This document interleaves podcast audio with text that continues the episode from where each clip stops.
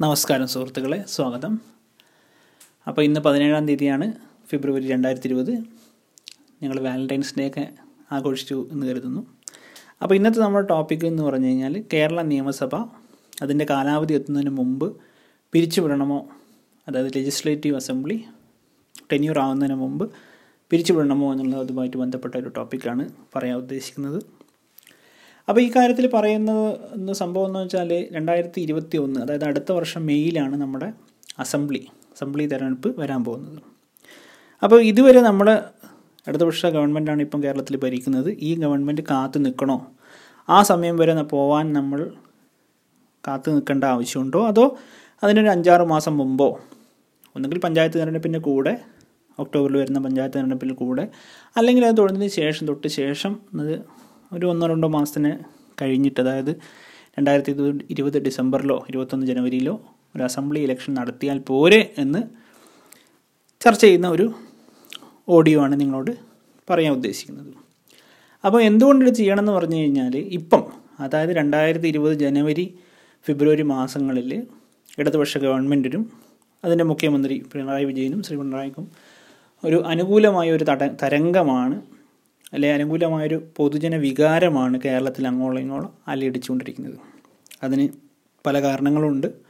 അപ്പോൾ ആ കാരണങ്ങളിൽ ഭരണത്തിന്റെ നല്ല സദ്ഫലങ്ങളുണ്ട് പല അസുഖങ്ങളും വന്നു പല പ്രളയങ്ങൾ വന്നു കൊറോണ വന്നു നിപ്പ വന്നു ഇതൊക്കെ നമ്മൾ ശക്തമായ രീതിയിൽ തടഞ്ഞു നിർത്തി. കേരളം കേരളം പല സംസ്ഥാനങ്ങൾക്കും മാതൃകയാവുന്ന പല കാര്യങ്ങളും ചെയ്തുകൊണ്ട് മുന്നോട്ട് നടക്കുകയാണ്.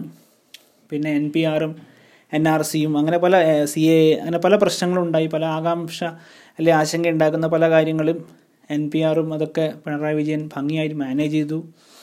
അപ്പോൾ അതൊക്കെ വെച്ചിട്ട് ഒരു ശക്തമായൊരു പൊതുജന വികാരം ഇപ്പോൾ ആർക്ക് അനുകൂലമാണ്? ഇടതുപക്ഷത്തിന് അനുകൂലമാണ്. അപ്പോൾ അതുകൊണ്ട് തന്നെ ഞാൻ പറയാൻ ഉദ്ദേശിക്കുന്ന ഇതെന്താണെന്ന് വെച്ചാൽ രണ്ടായിരത്തി ഇരുപത്തൊന്ന് മെയ് വരെ നിങ്ങൾ കാക്കണ്ട നിങ്ങളൊരു രണ്ടോ മൂന്നോ മാസം കാ കൂടെ കഴിഞ്ഞിട്ട് ഉടനെ രാജിവെക്കണമെന്നൊന്നും പറയുന്നില്ല. ഒരു മൂന്നോ നാലോ മാസം കഴിഞ്ഞതിനുടനെ കഴിഞ്ഞതിന് ശേഷം ഈ രണ്ടോ മൂന്നോ മാസത്തിൽ നിങ്ങൾ മാക്സിമം ജനോപകാരപ്രദമായ കാര്യങ്ങൾ ചെയ്യുക. ഇപ്പോൾ ഫ്രീ ബീസ് കൊടുക്കലാണ് അങ്ങനെ അങ്ങനെ ഡൽഹിയിലൊക്കെ കേജ്രിവാളെ കൊടുത്തു എന്നൊക്കെ പറയുന്നു. അപ്പോൾ അത് നമ്മുടെ ടോപ്പിക്കല്ല ഏതായാലും ഒരുപാട് കാര്യങ്ങൾ അങ്ങനെ ചെയ്യാവുന്ന കാര്യങ്ങളൊക്കെ ചെയ്യുക. അപ്പോൾ ഇപ്പം പോലീസ് ഇപ്പം നല്ലൊരു രീതിയിലാണുള്ളത്. ക്രൈം ബ്രാഞ്ചൊക്കെ നന്നായിട്ട് പ്രവർത്തിക്കുന്നതെന്ന് മനസ്സിലാവുന്നു. അപ്പോൾ നല്ലൊരു അന്തരീക്ഷമാണ് ഇപ്പം പൊതുവേ ഉള്ളത്. അപ്പം ഇത് കളഞ്ഞു കുളിക്കേണ്ട ഒരു സിറ്റുവേഷൻ ആയിരിക്കാം കുറച്ച് അങ്ങോട്ടോ രണ്ടോ മൂന്നോ മാസം കഴിഞ്ഞ് ചിലപ്പം എന്തെങ്കിലും എതിർ വികാരങ്ങൾ ഉണ്ടാവുന്ന കാരണം ഇതൊക്കെ ഒരു ഒരു ഞാണിന്മേ കളി പോലെയാണ് കുറേ അങ്ങോട്ട് പോകും കുറേ ഇങ്ങോട്ട് വരും. ചിലപ്പം വികാരം മൊത്തം ഇങ്ങോട്ട് വരും കുറേ അങ്ങോട്ട് പോകും. അതിപ്പം ഇപ്പോഴത്തെ ഒരു അവസ്ഥ നമ്മൾ എൻകാഷ് ചെയ്യണം. അപ്പോൾ അത് നമ്മൾ പിടിച്ചെടുക്കേണ്ട ആവശ്യമുണ്ട്. ഇടതുപക്ഷ ഗവൺമെന്റ് പിടിച്ചെടുക്കുന്നതാവും അവർക്ക് നന്നാകുക എന്നാണ് എനിക്ക് പറയാനുള്ളത്. അപ്പോൾ അതിന്റെ കൂടെ തന്നെ എനിക്ക് പറയാനുള്ളത് വെച്ച് കഴിഞ്ഞാൽ എന്തുകൊണ്ട് പിന്നെ ലേറ്റ് ആക്കിക്കൂടാ? ചിലപ്പോൾ ഇപ്പം തന്നെ പറഞ്ഞു പറഞ്ഞു തുടങ്ങുകയാണെങ്കിൽ ഇപ്പം ഈ ഉണ്ട അതായത് ബുള്ളറ്റ് വിവാദം റൈഫിൾ വിവാദം വന്നു. അപ്പം അതിന്റെ കൂടെ തന്നെ രണ്ട് മൂന്ന് വിവാദങ്ങൾ ഇങ്ങനെ ഒന്നിച്ചൊന്നിച്ച് വരും.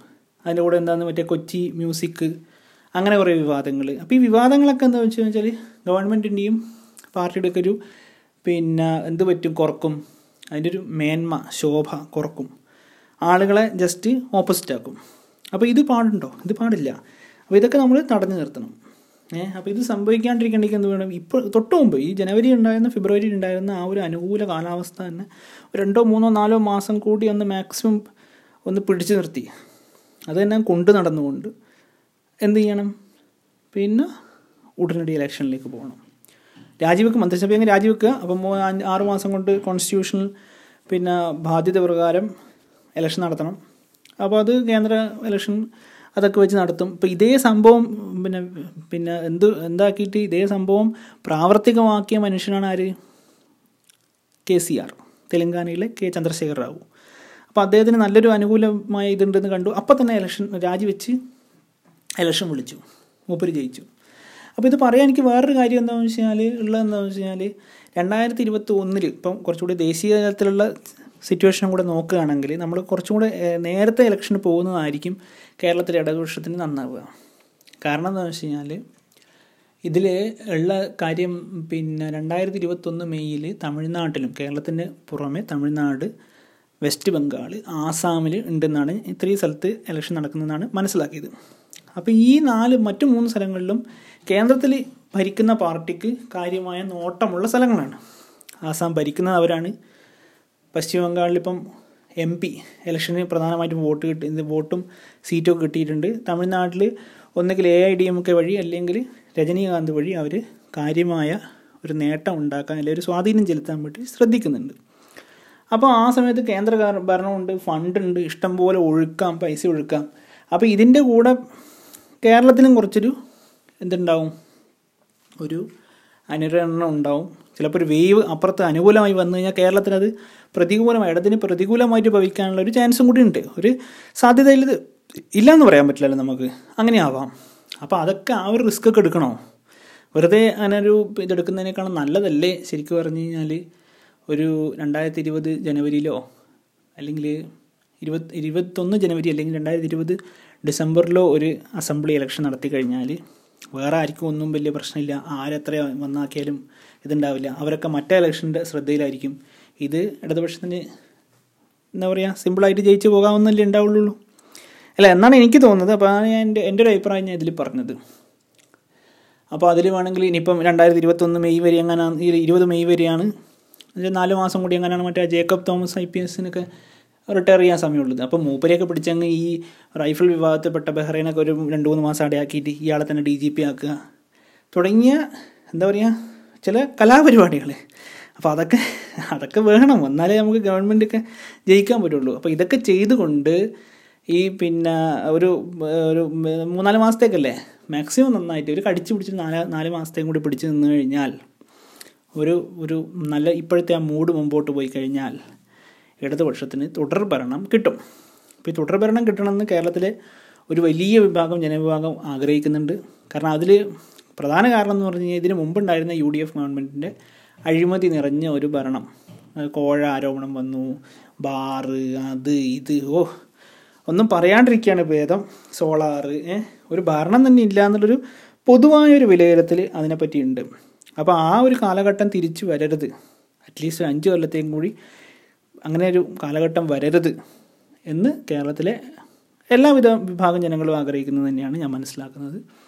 അപ്പോൾ അവരുടെയൊക്കെ ഒരു ആഗ്രഹം എന്ന് വെച്ചാൽ ഇപ്പോഴത്തെ ഒരു ഇപ്പോഴത്തെ ഗവൺമെന്റ് എല്ലാ കാര്യങ്ങളും നല്ല ചെയ്തു എന്നൊക്കെ എന്നൊന്നും നമ്മൾ പറയുന്നില്ല. എന്നൊന്നും ഞാൻ പറയുന്നുമില്ല.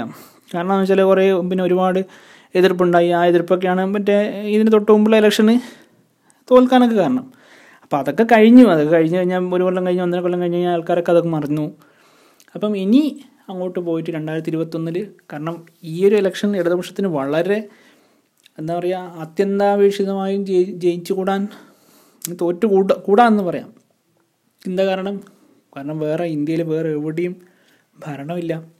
ബംഗാളിൽ എന്നാലും ഒന്നും കൂടി തോക്കുന്ന ഉറപ്പാണ് ത്രിപുരയിലും പോയി. അപ്പോൾ കേരളത്തിനെയുള്ളത് അപ്പോൾ കേരളത്തിൽ ജയിച്ചേ പറ്റുള്ളൂ.